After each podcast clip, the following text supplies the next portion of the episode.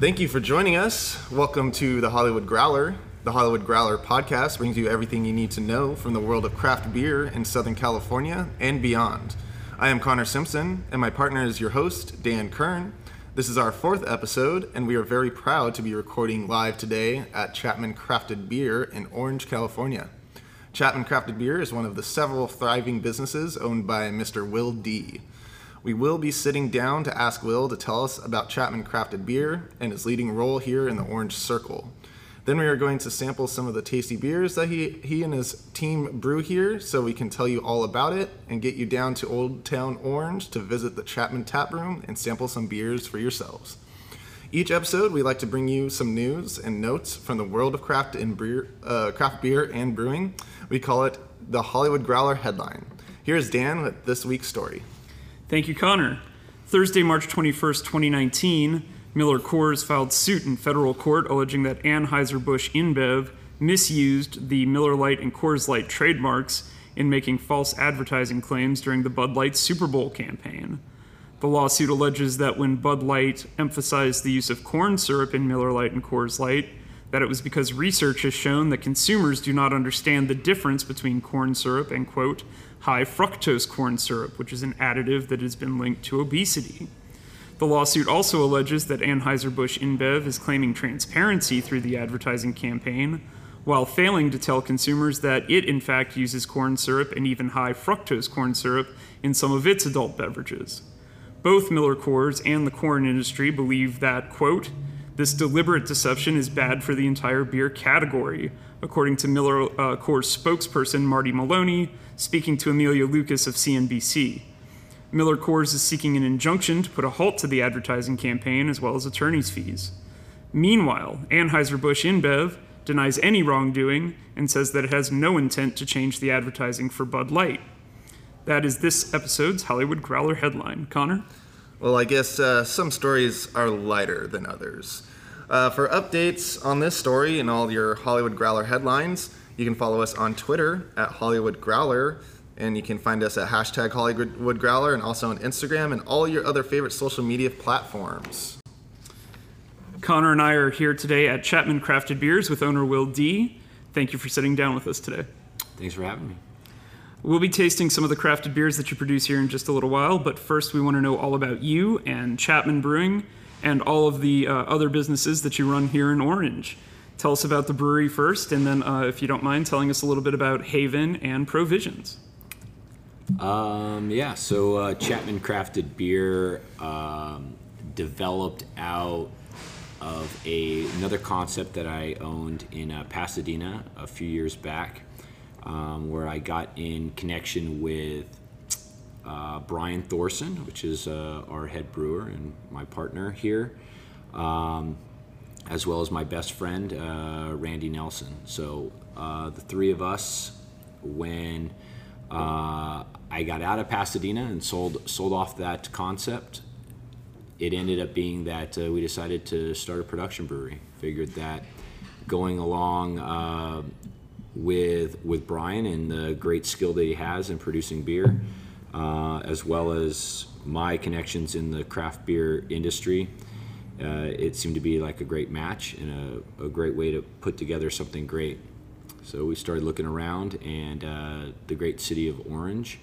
Uh, there was a, a fantastic location uh, right in Old Town, uh, near my two other concepts that you had mentioned.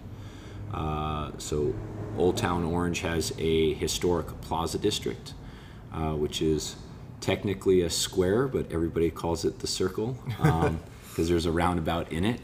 Uh, but it is uh, a fantastic place to live and uh, work and raise a family, which I'm doing, all those things. And yeah, found a great spot, communicated with the city, um, got this up and running and uh, put together a great facility. So the um, the facility itself is really nice. You have um, uh, I guess sort of a large warehouse area that's been refurbished. Uh, part of it is now the warehouse and the brewery, and then uh, you have uh, a tasting room, and then uh, sort of a, a, rec room that's connected to that, um, where you have some cornhole and ping pong and foosball You also have um, a really great panel truck here in the room that we're sitting in, which I understand has a, a little bit of history behind it. Why don't you tell us about that? Sure, yeah. The facility itself is about uh, 14,000 square feet. Uh, about five of it ends up being patio. But um, when we first got the space, there was an interesting uh, part where they none of them were they were connected by touching each other, but you couldn't walk between them from the inside. There's no doors. Uh, there's no entryways or uh, guides through it, so uh, all those were cut in place. And uh, two of the structures actually were slated to be torn down um, before we came along. So, kind of saving those two structures, putting a, a walk-in cooler inside one of them, which you can't tell from the outside, and then um, moving eventually the taste room inside the other. But it required cutting uh, let's see, I think it was five uh, cut cut door uh, cut doorways into cinder block. So it's an interesting uh, in, interesting process. So a lot of structural stuff. So by doing that, uh, generating out like the the future plans, uh, we're we're probably only maybe about halfway about what this place will finally look like. I know other breweries. uh, start off with the grand plan, and uh, they they start off that way. We did it a little differently. Uh, my business partner and I are. Um, we have uh, we're self-funded the project, so it's one of those things that these you know we're not looking to kind of leverage ourselves out more than we can go. Um, at least that was the uh, idea in the start. But um, going to a '56 Chevy panel that I acquired from my dad on a trade uh, when he was moving up to uh, Washington area.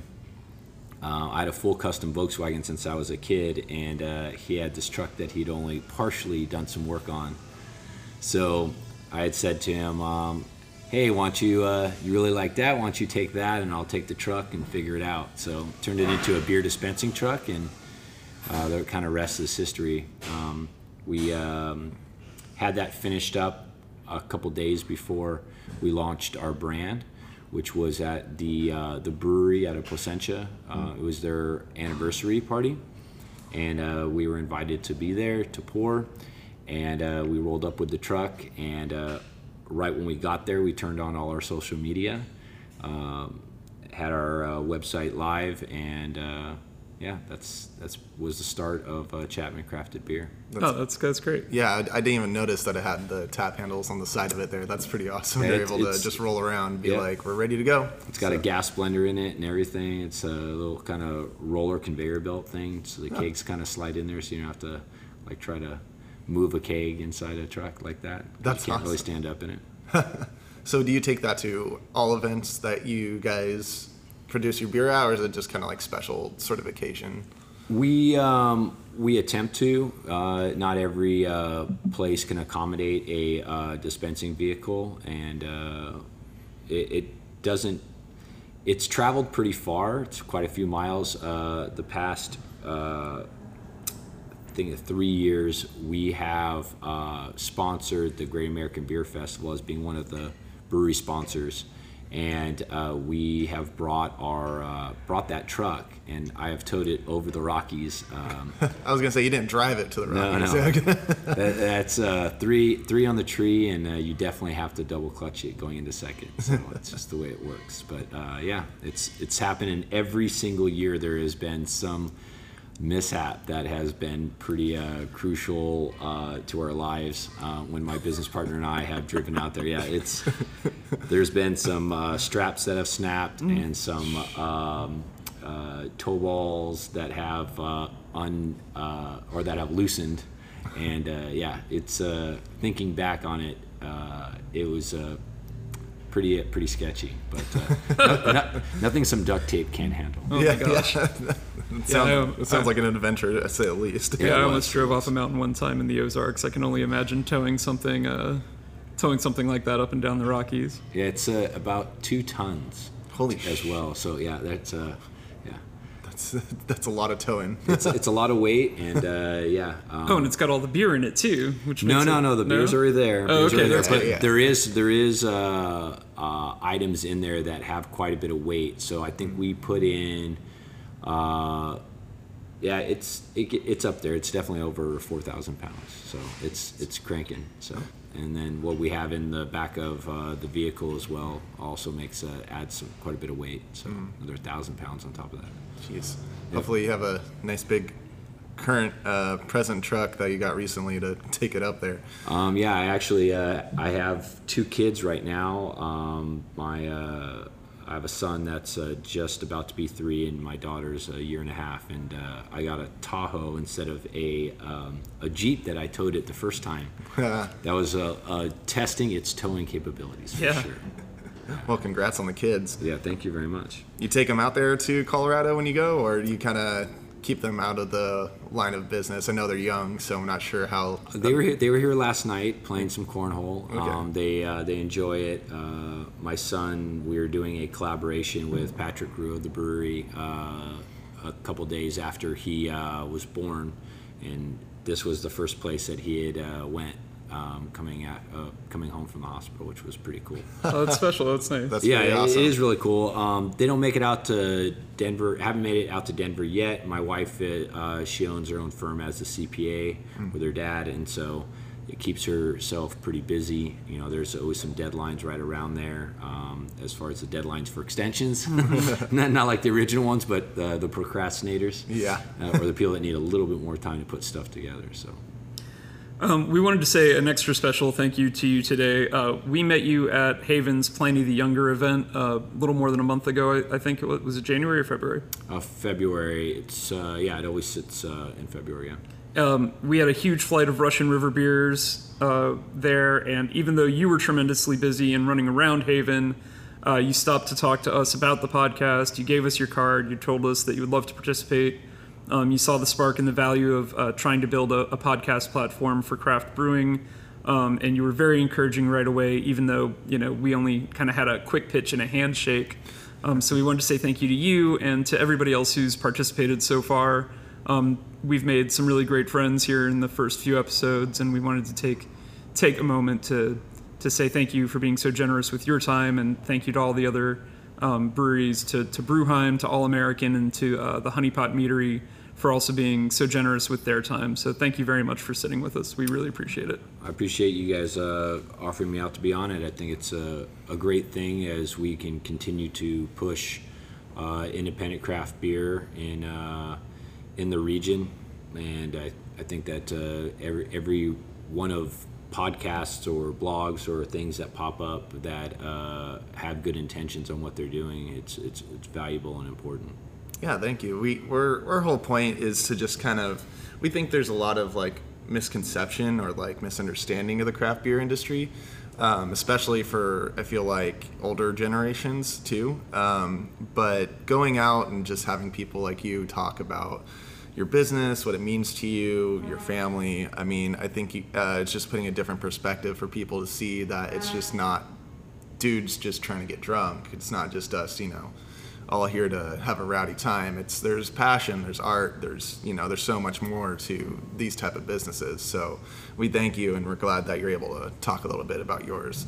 Um, I agree. I think that that is, uh, you bring a good point. I mean, uh, I know that we touched on it earlier, but um, this year is a, a unique year for one of my restaurants. Uh, is that uh, we're going to be celebrating 10 years. So Haven, Haven, um formerly Gastropub, now Haven Craft Kitchen and Bar, uh, is go, is going to be celebrating 10 years, and it's it's a great milestone in a restaurant, but back 10 years ago, I mean, I signed the lease on the place uh, tax day in 2009 when it was not a popular time to uh, be starting a restaurant or anything else uh, that would be a risky business, I guess. And in Old Town, uh, it definitely was a sleepy town and not much kind of going on. I mean, a lot has changed in 10 years.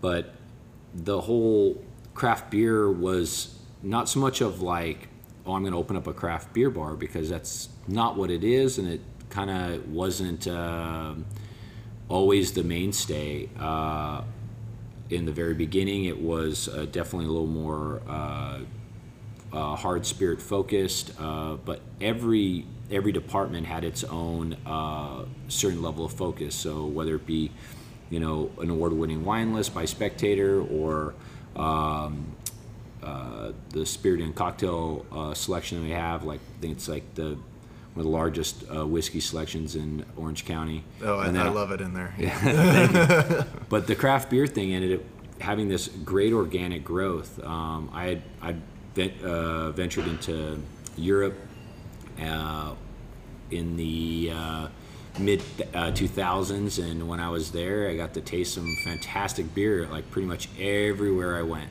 And uh, when I came back, there was uh, a spot that had a bunch of beers on tap, and they'd have some kind of not many people drank them, but you know that kind of gave me the little bit of a taste of what what something I wanted to do. But to have a selection of something where people don't get just drunk on it, as you were stating, uh, it, it definitely was an easier way to uh, to push that agenda when it came to uh, coming into a city like Orange. Uh, and also the clientele and the crowd. It was great to have some people that were more enthusiasts of the product. Um, I, I think that the you know uh, beer geek or beer nerd or whatever that kind of goes along with it. Sure, I, I think anybody that uh, kind of like a, a savant for it um, or really goes after it, uh, there'll be all sorts of like labels or whatever. But I think it's just they're they're connoisseurs and they really enjoyed it. And then when we first opened the place, I had a couple partners uh, to start off with. Uh, they're all gone now, but um, it's the great part is having people come in and initially then saying, you know what, you, you guys aren't going to make it. Uh, what you need to do is put some real, uh, some real American beer on, um, and uh, What, what what were those real American beers they were suggesting? I believe at the intro of this podcast there were some discussions. That I think they were both, uh, all three of them were labeled. Um, you know what? It, it ended up being one of those things that independent craft beer ended up being the case. So, you know, we've utilized the uh, moniker of the dedication to craft, and that's what I've done from the beginning, and uh, continually pushing that agenda where you know what it's not so much of a beer coming in and saying well what am i going to decide to put on or not put on?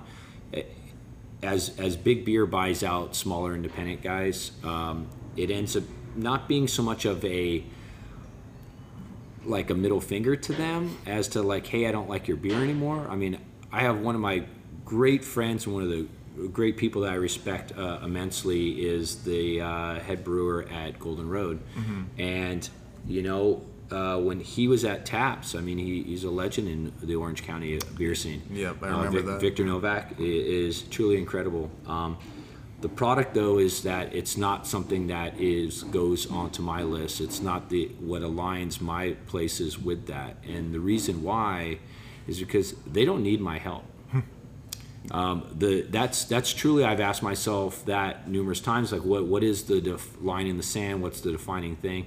You know, it's um, I was having a great conversation with David Walker from Firestone Walker Brewing, and um, we were discussing this after the partnership with Brewery Ommegang uh, that they have, uh, or Duvel Duvel Ommegang that they had uh, combined forces with, and that's a that could be considered a buyout. It could be considered all sorts of different things, but I, I didn't look at it in the same way. Um, Big Beer does a couple of things. They deny access to market, and um, that that I find is the biggest thing for me. Shouldn't say a couple things. That that's the biggest thing for me. Denying access to market, um, and the the smaller pieces that the help that's needed at, after that point.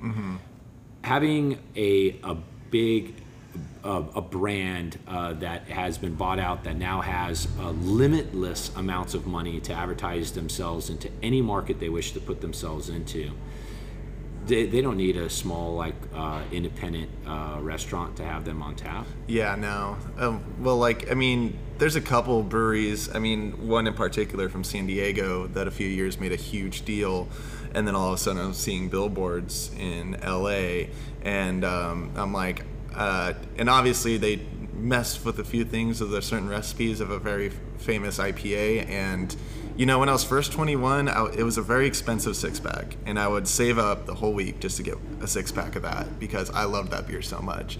And just less than three years later, the change of the flavor of the beer had gone so much from you know them trying to make it like more of a sellable product, and then they sold the company. It was just kind of disheartening because, and like now I don't drink that particular beer very often because it used to mean something to me because of just it, it was expensive and it was expen- expensive for a reason of the product that they put in it, and now now I'm seeing billboards about it, and I'm like, that used to be something good, but Yeah, you- now you, get what you pay for sometimes, and uh, I think that you know we're all of us in the craft beer industry are not looking to. Most of us in the craft beer industry are not looking to gouge anybody on the products that uh, we're putting out. You know, Mm-hmm. the ingredients cost a certain amount of money. There's a certain amount of labor that goes into it. We have a certain amount of rent, and so on and so forth. Well, and let's face it, you know, big beer can uh, can afford to produce in quantities that drive down the cost a little bit sometimes, and you know, independent craft beer is different. It's small batch and it's it's custom um, for the most part. But that being said, if uh, you know a giant company wants to swoop down and pay you a lottery prize worth of money, nobody's going to blame you know any independent brewery for that necessarily, especially Sure. if they've been doing it for 15 or 20 years. Yeah, and I agreed. Um, the fortunate part for me is I look look at it and go, I I'm buyout proof. Um, I just uh, I don't think I'm that uh, organized enough to have my books. um uh, uh, viewable that somebody would say, you know what, this is a good investment. Um, so that's how I look at it as being buyout proof. But um, I know that we produce uh, fantastic beer, and that's the great part of it. With trying to stand out in the industry, it's like you know we we look internally, not externally, on how we will make ourselves better, um, and we try to just produce the best beer that we possibly have out there. And I think that that's a vital and important piece uh, to things. But you know, trying to stay above the fray. Um, I said, Haven Haven's been pushing along that agenda for a long time. Being able to have great products like from Russian River. Um, I think that at the younger brunch that we had, it was uh, we had 11 different uh, beers from Russian River, which was that was awesome. by super fun, super fun, super awesome. awesome. Yep, and uh, we had a, a newly revamped brunch menu from um, a few weeks prior that uh, we got to showcase on that as well. Uh, doing it two days this year was uh, a little tiring, but at the same time was a lot of fun. You know, somewhere around a thousand people or so uh, for those two days coming through to, to try some great beer and some great products. Um, I think they're doing a great job. Yeah, I w- actually have a question about uh, your restaurant. Um, Sure. I've been going there for years and um, love it. Great atmosphere. I love what you're doing with it. But the kitchen is is constantly changing. Um, do you guys get your ideas from a head chef, or what's the whole ordeal with the kitchen there? Sure. Um, the when I was building the concept, it was Haven Haven Kitchen was actually the original kind of name ish uh, Haven Kitchen or tavern or bar or this or that, and kind of going away from that. Uh, around that time, ten years ago, gastropub was a thing in other areas, uh, not really here in Orange County. So gastropub made a little sense. Uh, you know, the the idea behind it is you're supposed to put a gourmet chef in the kitchen. This ended up being a scenario where uh, I knew somebody that had gone through culinary school and had uh, you know worked at a couple of spots. Hey, you know, let's let's bring him in. And I knew some other people that uh, I'd worked with in the industry. Uh, one of them that still works for me today as like my kitchen manager. Um, but the idea was let's put out a, a great menu that goes with you know these products um, like i was saying before you know the wine the spirits the cocktails the beer and that that was like an elevated pub food. And that's what a gas gastropub stood for. Um, the name change kind of created it that it's more reflective of what we're doing now. But getting back to your question is that um, in 2012 uh, when i had opened up the pasadena location um, we had moved uh, our chef de cuisine uh, to that location up in Pasadena.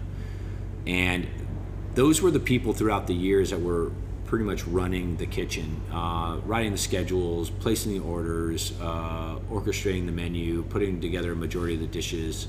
Uh, you know, we had a couple of staples that we had had from the very beginning that were uh, put together, and you know, they they had their changes. You know, whether it be our house-made ketchup went through so many different iterations of like consistency and you know the ingredients were about the same but you know uh, it was always a struggle one way or the other um, initially the menu was a no modifications uh, you know politely declined or you know it was, it was said a little bit more harshly at some points on the menu and it was said a, little bit more extreme on other times If you don't like onions, there's onions in it. so- there's onions, right? So I, I would order. I would order something else. Uh, So, in 2012, which was uh, I'd say a great turning point, uh, we came across a great um, chef with some uh, great background uh, named uh, Craig Brady, and uh, for four years he ran Haven in Orange and did a fantastic job, and we had our best years ever during that time.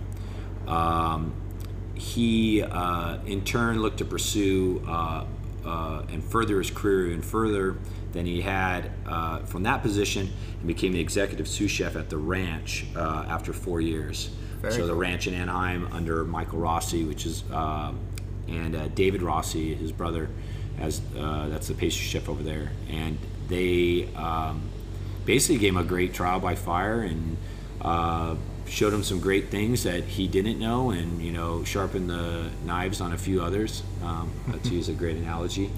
Um, and after uh, and about a year ago, I uh, reached out to him as I was um, uh, parting ways with my last uh, business partner. Um, and gave him a call and said, "Hey, come back and run the kitchen like you did before." And uh, at that point, it was uh, I wouldn't say a newer vision because it was almost more of like the older vision that kind of made Haven great.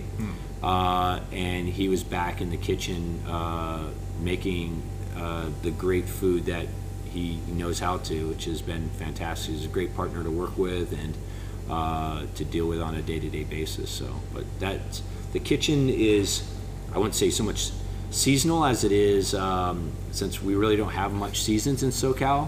this year we had a pretty good, uh, pretty pretty cold one, We, which we had nice. a, we had a lot of rain this year. A lot of rain, nice. so uh, so we had a rainy season and a, a chilly season. But um, you know, a life of a dish would be more about the seasonality of an ingredient and where we're getting the ingredient from. If we're not seeing something that is uh, really looking good, um, then you know we'll refuse it. Uh, we'll uh, kick it off. Say, hey, you know, send us another batch. You know, this doesn't look good. Look at a different purveyor. You know, we work. Um, diligently with uh, some local producers that are producing some great products, but you know it's more about like where we can find the best ingredient. You know, uh, chef brings in or king salmon from halfway around the world, and um, yeah, he cuts it down uh, himself, which is just uh, truly amazing. Sushi grade uh, salmon.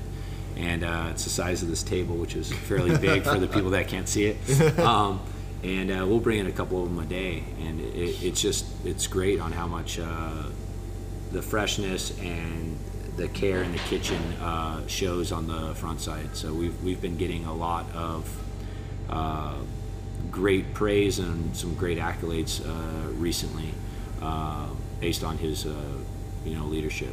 Good, that's awesome. Uh, yeah, It's, it's always the people behind the brand that, that really you know make things stand out. People see a, a logo or a flagship brand, um, but they, they don't. I don't think people really understand just how much the people make a difference. Um, we met David this morning.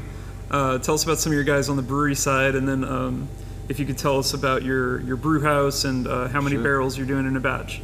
You got it. So, um, yeah, David is uh, David Hall is our uh, lead brewer. Uh, he recently got that title, um, and uh, but he's been acting in that format um, for a, a good click. And uh, we had um, our I'll start at the top. Our uh, our head brewer Brian Thorson, my my business partner here, and the reason why we opened Chapman Crafted Beer. He um, has some great lineage. Back in 2012, which was a great year. You mentioned that year before. That's a big year. I know. I was uh, at San Francisco Beer Week, which was the my first time actually uh, getting an opportunity to get up to Russian River, and I actually went to their Pliny uh, release there.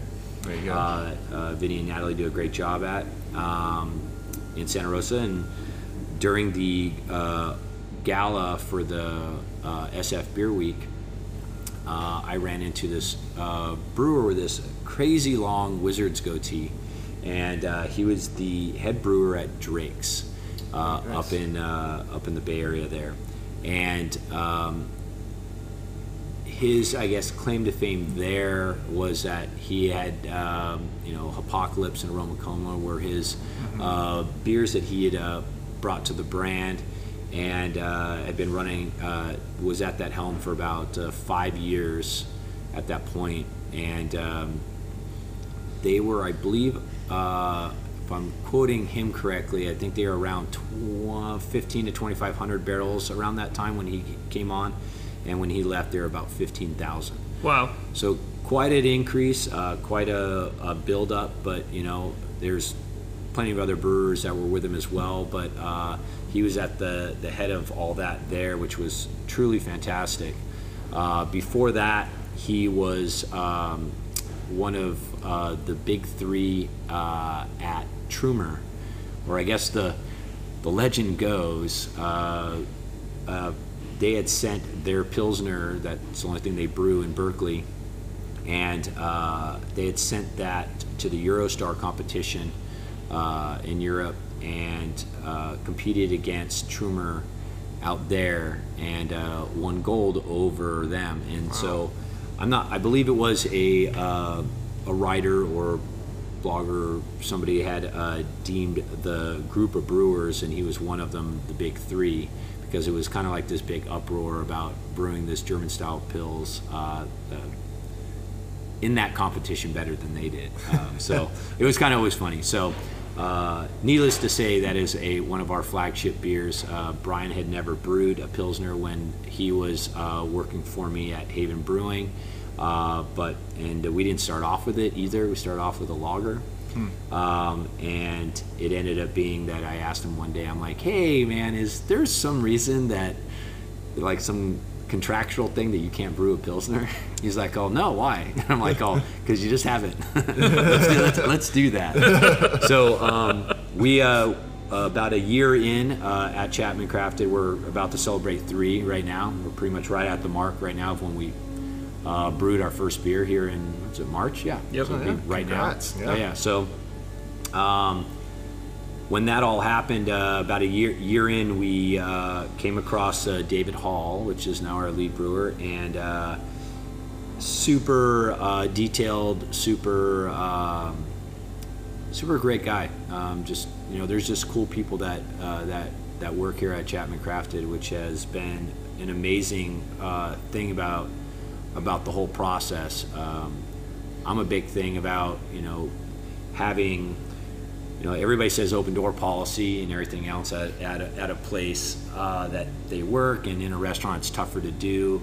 But that's always been my belief is that you know what if you have an issue let's let's bring it up let's talk about it let's let's make uh, make things better for it. But uh, the people that have started here at Chapman Crafted and uh, continue to be here I, I think we have uh, two people that have not moved away or gone out of state or different uh, county or something like that. Um, still work here in the tasting room like two of our original people our first hires and stuff they're still cranking along in the tasting room. Um, and then uh, you know obviously brian and then david's been a, a fantastic guy to uh, you know brew in the times when brian can't be here at the same time you know and that's been the family feel and vibe of the spot. You know, we say we're family owned because we are. It's two families um, that you know kind of put put together a lot of the conceptual ideas and the the dollars behind it, and then add Brian in there. It's like you. Um, Brian and myself, we have kids. He has two kids. Uh, I have two very young ones, and then uh, my business partner Randy doesn't. But at the same time, he's very tight with his uh, his own family, and you know they're here all the time, and it, it's it's definitely a family affair, which is great. So That's awesome, man. Uh, a lot of uh, a lot of the breweries locally have uh, have events coming up in the spring that they're participating in. Uh, what's uh, are there any big events you wanted to promote for Chapman that you're going to be appearing at or going to be hosting? Um, yeah, right before I, s- uh, I opened up uh, Chapman Crafted, uh, there was a, a a good group of the breweries that were in business at the time.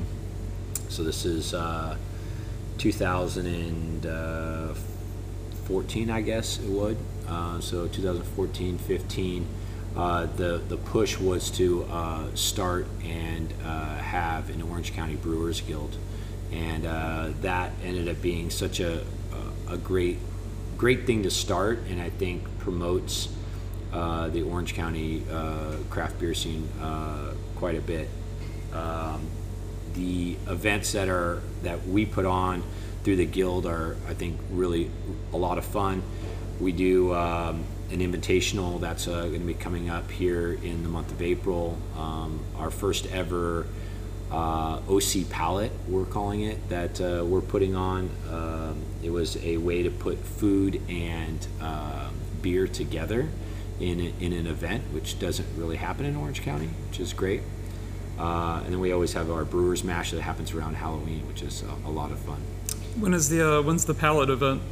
That's going to be in June. Um, June 6th is my uh, recollection onto that one. And the But, uh, invitational, I think, is going to be April 27th, I believe. yeah, you're correct on that All one. right. Well, Yeah, we'll yeah. definitely. I can tell you that the Hollywood Growler podcast will definitely be out there. You guys So- definitely need to be there. And then uh, this year is the 10th anniversary.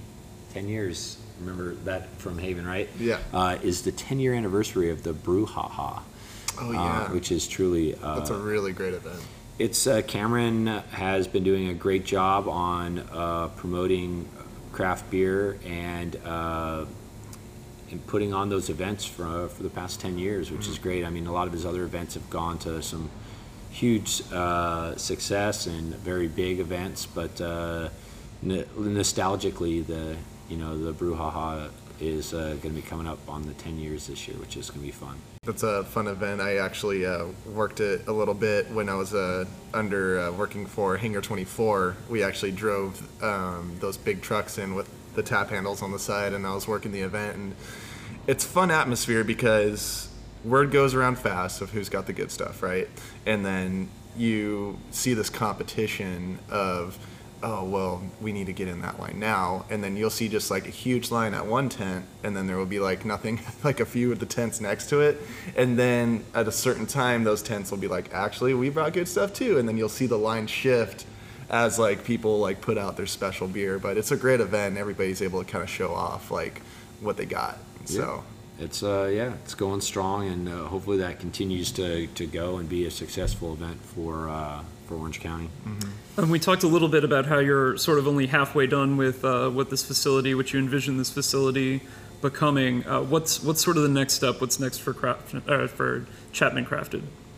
Um, on the facility itself, uh, it is uh, right now we're li- we're limited on uh, restrooms, so we're going to be adding uh, quite a few. Right behind you, there will be I think five. Oh wow! Oh, there That'll kind of go into like different stalls. It'll be a little communal-ish. Um, so uh, unisex that will kind of make it uh, um, you know favorable for everybody. Uh, obviously, having a, a changing table in the in the restroom is an important thing. So um, I know my. Uh, my daughter got an opportunity to uh, partake in that last night, so it worked out really good. Fortunately, that it was there. Um, the space that we have that we're in right now is uh, we call our barrel room. Uh, we have our uh, some of our barrel aged beers that we uh, have here, and you know we're down a little bit because we pu- uh, kegged up some of them. Uh, but eventually, it's uh, going to be a little bit more of a curated space to be able to handle banquets and business meetings and seminars and other things of that nature. Um, this uh, tomorrow, actually, there's a uh, Cicerone um, off flavor tasting that's going to be uh, done by Tom Kelly of El Segundo Brewing. He's uh, going to be doing that here in this room, uh, right behind you guys. Very cool. And then on uh, there's a beer savvy boot camp on Wednesday uh, that's going to be happening here as well. So again, it's trying to push out a, uh, a place where people can take advantage of our space and trying to uniquely place it out. Uh, eventually, um, the, there will be a bar in this room that will be the size of the one that's uh, in our current tasting room, and then uh, there. We're going to modify that one to uh, be a little bit more of a still a direct draw, but going straight into our cold box that's on the opposite side of the wall.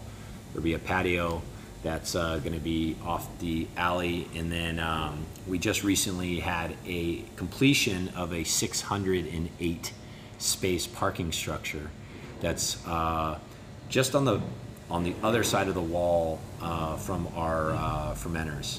So Wow. uh, we have unlimited parking. I was gonna say, so that's your parking structure? Uh, not mine particularly, but Old Town's. for Okay, sure. so They're it's calling it- Orange's, Yeah, okay. Old Town West's parking structure, All right. and uh, is what they're calling it. Um, so Old Town West has.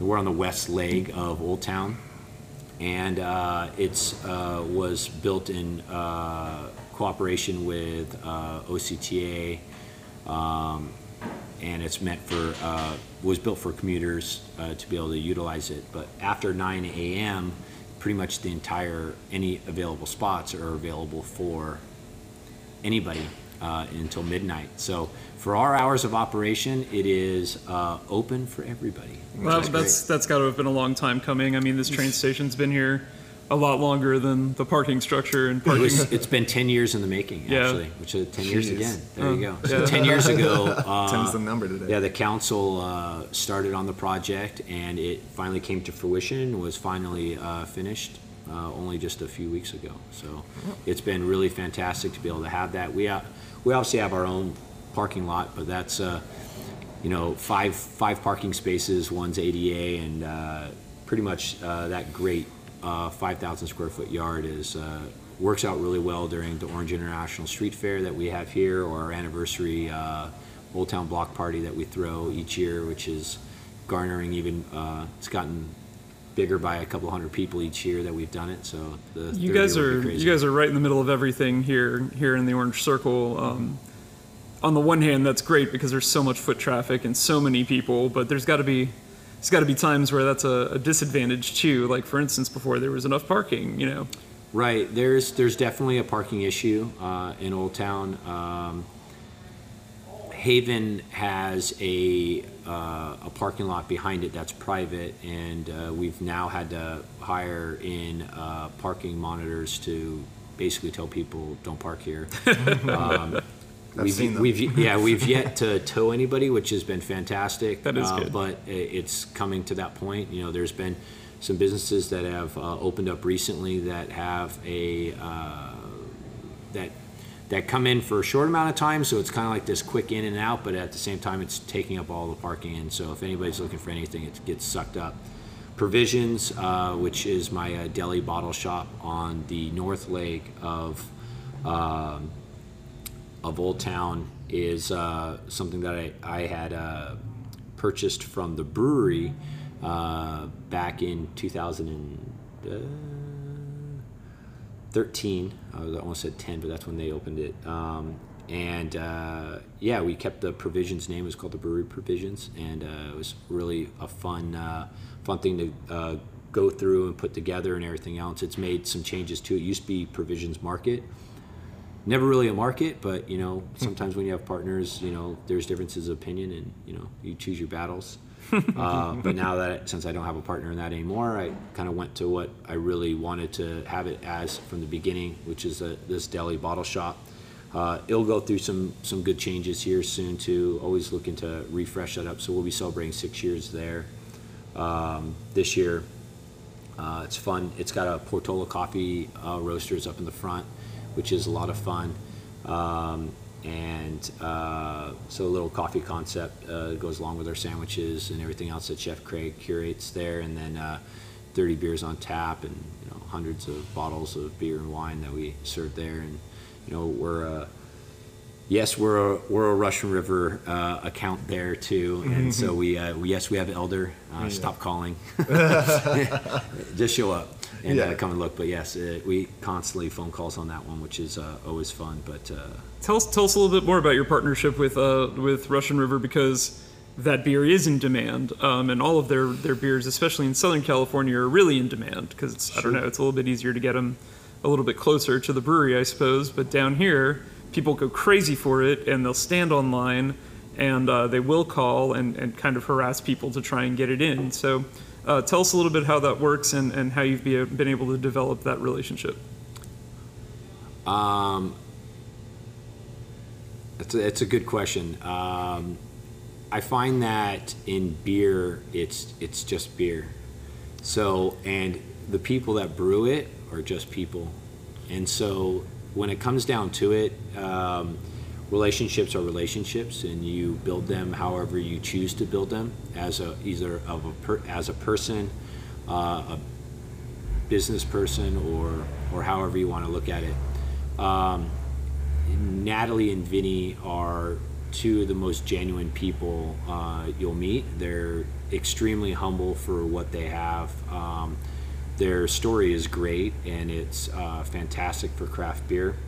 Um, and uh, you know they're they're they're people that you know a lot of people in this industry aspire to be like and uh, probably could never uh, reach that pinnacle just of how great of people they are. So I've been fortunate enough uh, in my travels and um, my searching for beer. Um, I used to travel up to the Bay Area and uh, would get beer from local places and do a dock sale type of thing, and then bring it back down here. I, my understanding it's done quite a bit these days uh, by liquor stores and uh, other spots, um, but it, it, was something that I was doing back in you know uh, when I first opened up Haven and Taco Asylum uh, was a concept that I had opened up uh, back in 2011 as well. Um, but those things were meeting them for the first time and then the second time and everything else. They're just gracious people. They're just fun people to hang around with and talk with. I've had dinner with Natalie a, a couple times at Haven, which has been fun.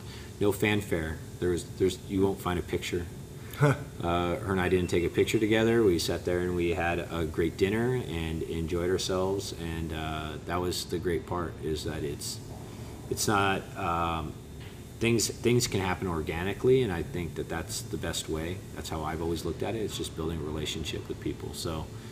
Um, with the beer itself, um, early on, um, I, I looked at like the care in how beer is on draft and you know educated myself on you know draft systems and went to classes and this and that uh, to learn uh, a good friend of mine in the industry uh, uh, Gabe from Beachwood uh, him and I have had some great conversations in regards to exactly that you know um, extremely knowledgeable in, in that field but you know you get your information anywhere you can and as I was doing that, we were we were cleaning our own beer lines early on, which wasn't a popular thing to do. It's it's free by the distributor. Why not?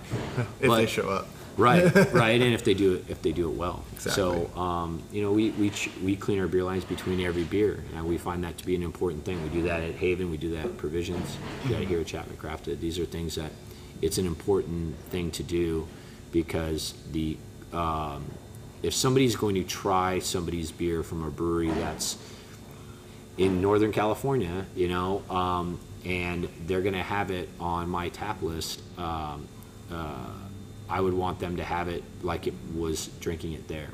I think it's truly important and um, try to have beer taste the way it's supposed to be in the way that the brewer and the brewery intended it to be. So that's, I think, the crucial thing. So I think that answers that question on uh, yeah. River. It's, it's, it's a tough one to kind of say or pinpoint it mm-hmm. to I don't know if it's a uh, duplicatable uh, uh, concept, but it, it's worked for us.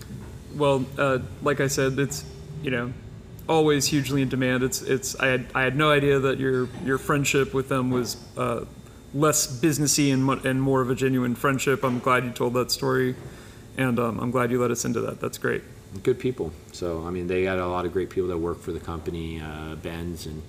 Um, Gina is their now rep that's down here, and it's been great to meet the people that you know make that business go. Um, there's a lot; they have a lot of people. Um, uh, similarly to to me here, um, there's you know I employ about uh, around 100 people here between my three businesses here in Old Town only, you know, which is great. And uh, you know, 10 years ago, Uh, say that again. I, I met a, a great guy uh, that worked for the Bruery. He showed me around their space when there was only a handful of people that worked there, and uh, had this crazy beer that when I walked outside, I was like, "Wow, I, I think I feel that a little bit." Yeah. they do that over there sometimes. yeah. which, which was Black Tuesday, and they just happened to have it on tap, and just it wasn't a thing. You know, it was kind of funny. And um, his name was uh, Jonas uh, Nomura, and uh, he uh, was uh, the Bruery's director of operations for almost ten years. I was just a couple months shy, but he's now my director of operations here. wow. So uh, last year we worked together, um, kind of started having some conversations about the future of Chapman Crafted and where it's going and what the future plans are. And uh, those were in alignment with what he was looking at and uh, the next move that he was going to be making, and uh, came on board. And he's been an integral piece um, uh, between him or um, Matthias Belisamo, which was our first sales uh, sales guy, and uh,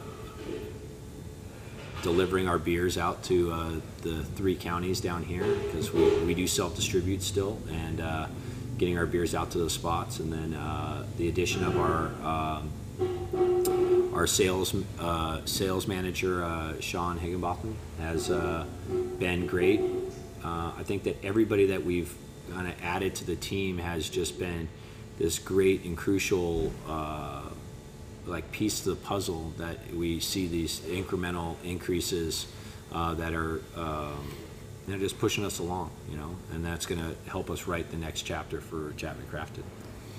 So your your relationship with the Bruery did that come organically as well as you just coming in and talking to the guys there, or Yeah, there's always been, a, yeah, it was always a fun one. Uh, starting, uh, you know, curating the draft list uh, for Haven as I was going through, came across this this brewery that's in Placentia, and I'm like, oh, I know where Placentia's at.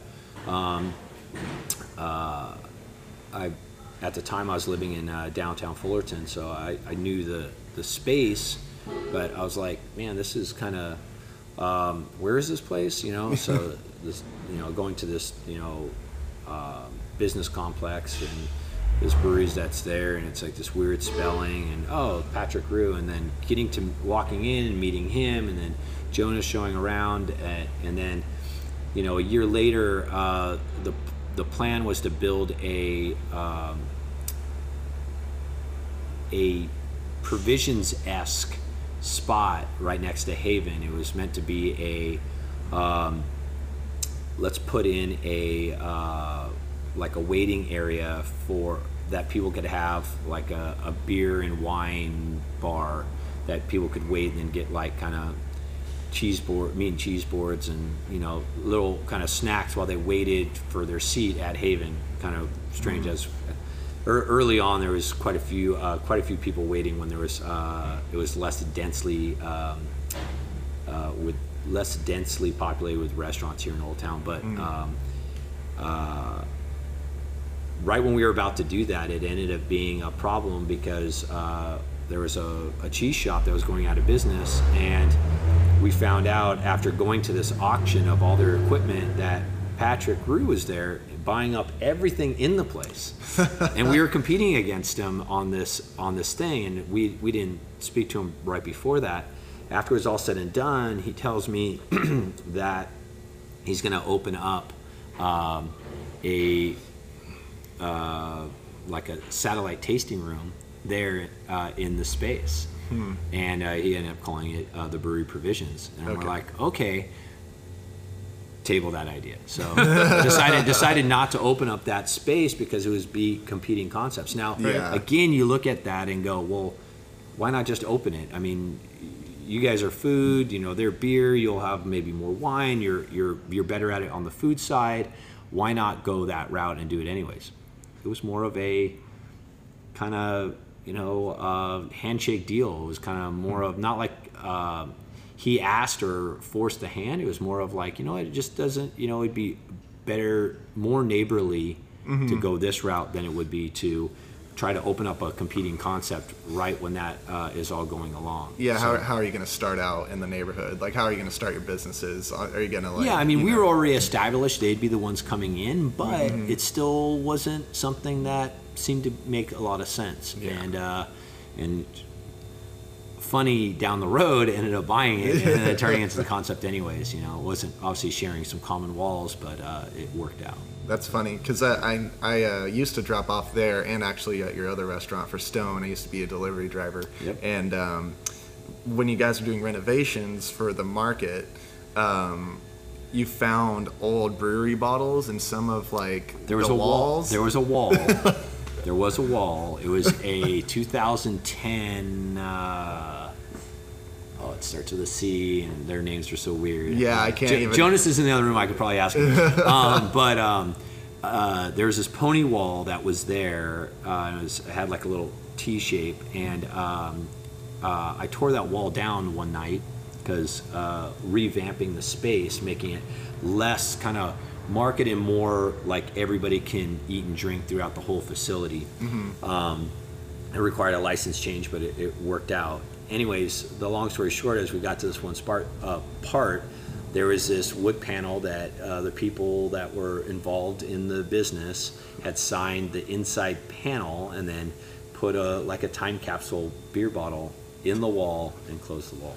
It's some Edgar Allan Poe stuff right there. right. So I still have the bottle. oh, you very haven't good. opened it. I have not opened it. Oh, I, that still, is I still have it. I have it in uh, my uh, uh, wine fridge slash beer fridge that only has beer in it fridge at, at home. I have one of those too. yeah, yeah. So um, yeah, there's uh, 180 or so bottles in there, and that, that's one of them right now. So That's awesome. That's a funny story. That's it a great story. It's Thank a good you for noise. I. I actually still have the panel itself where they did all the signatures and stuff like that. Uh, still have it over at Provision. So That's cool.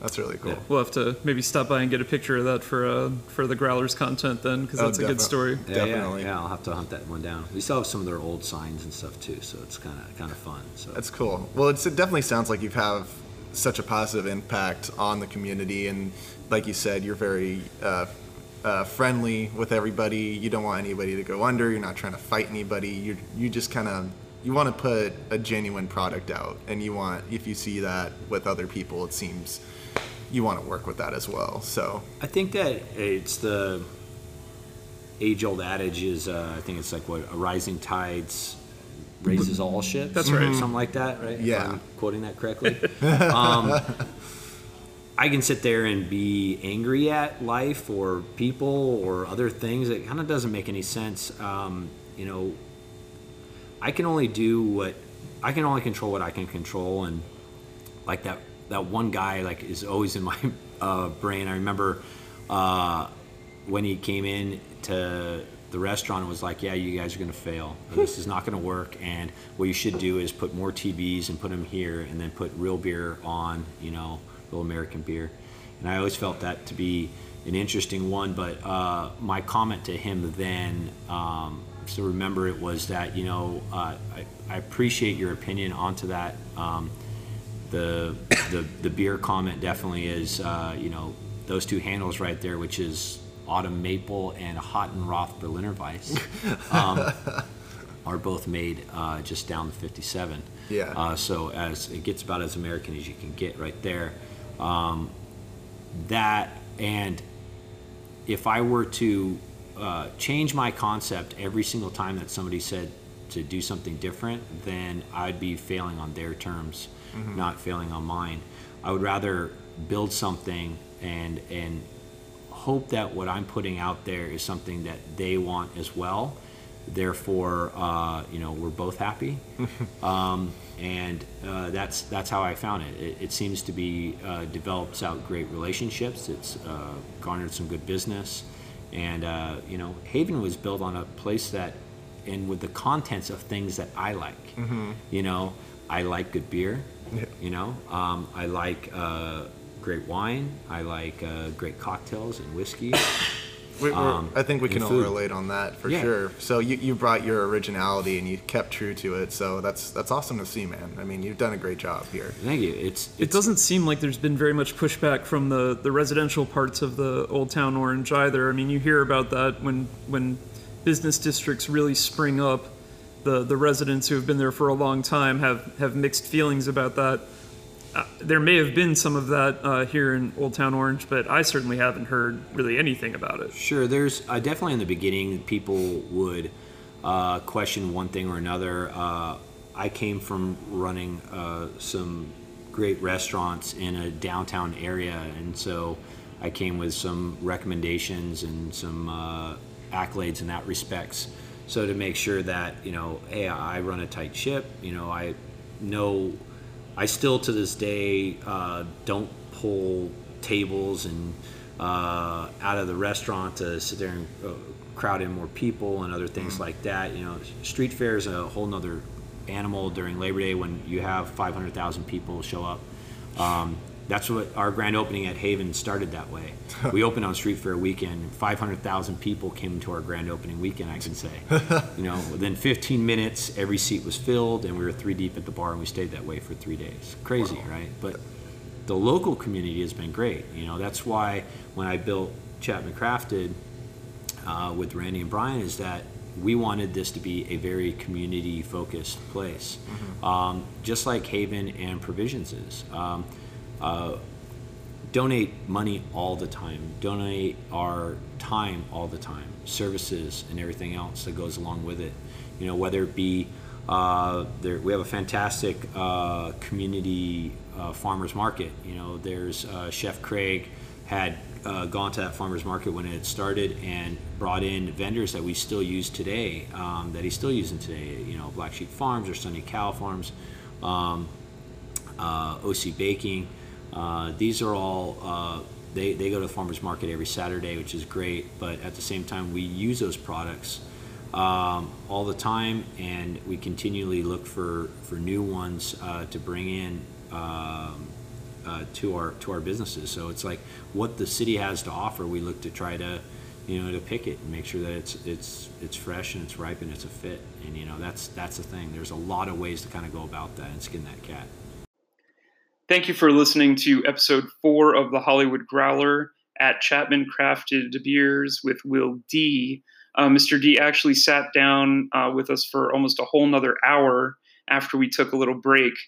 Um, and we're very grateful for that, but we're committed to an hour long format. So we decided to break this episode up into part one and part two because we're certainly not going to turn down time with someone like Mr. D, who uh, was generous with his time and really had something to say. Yeah, thanks again to Chapman Brewing, um, Will D. It's also fascinating listening to his insights on the industry, his local businesses and restaurants. He really shares uh, his passion and his in-depth analysis of how to run his own business, and it's it's quite fascinating. So, listen out for part two next week, and we thank you guys so much again for listening to the Hollywood Growler. Thank you so much, guys. See you next time.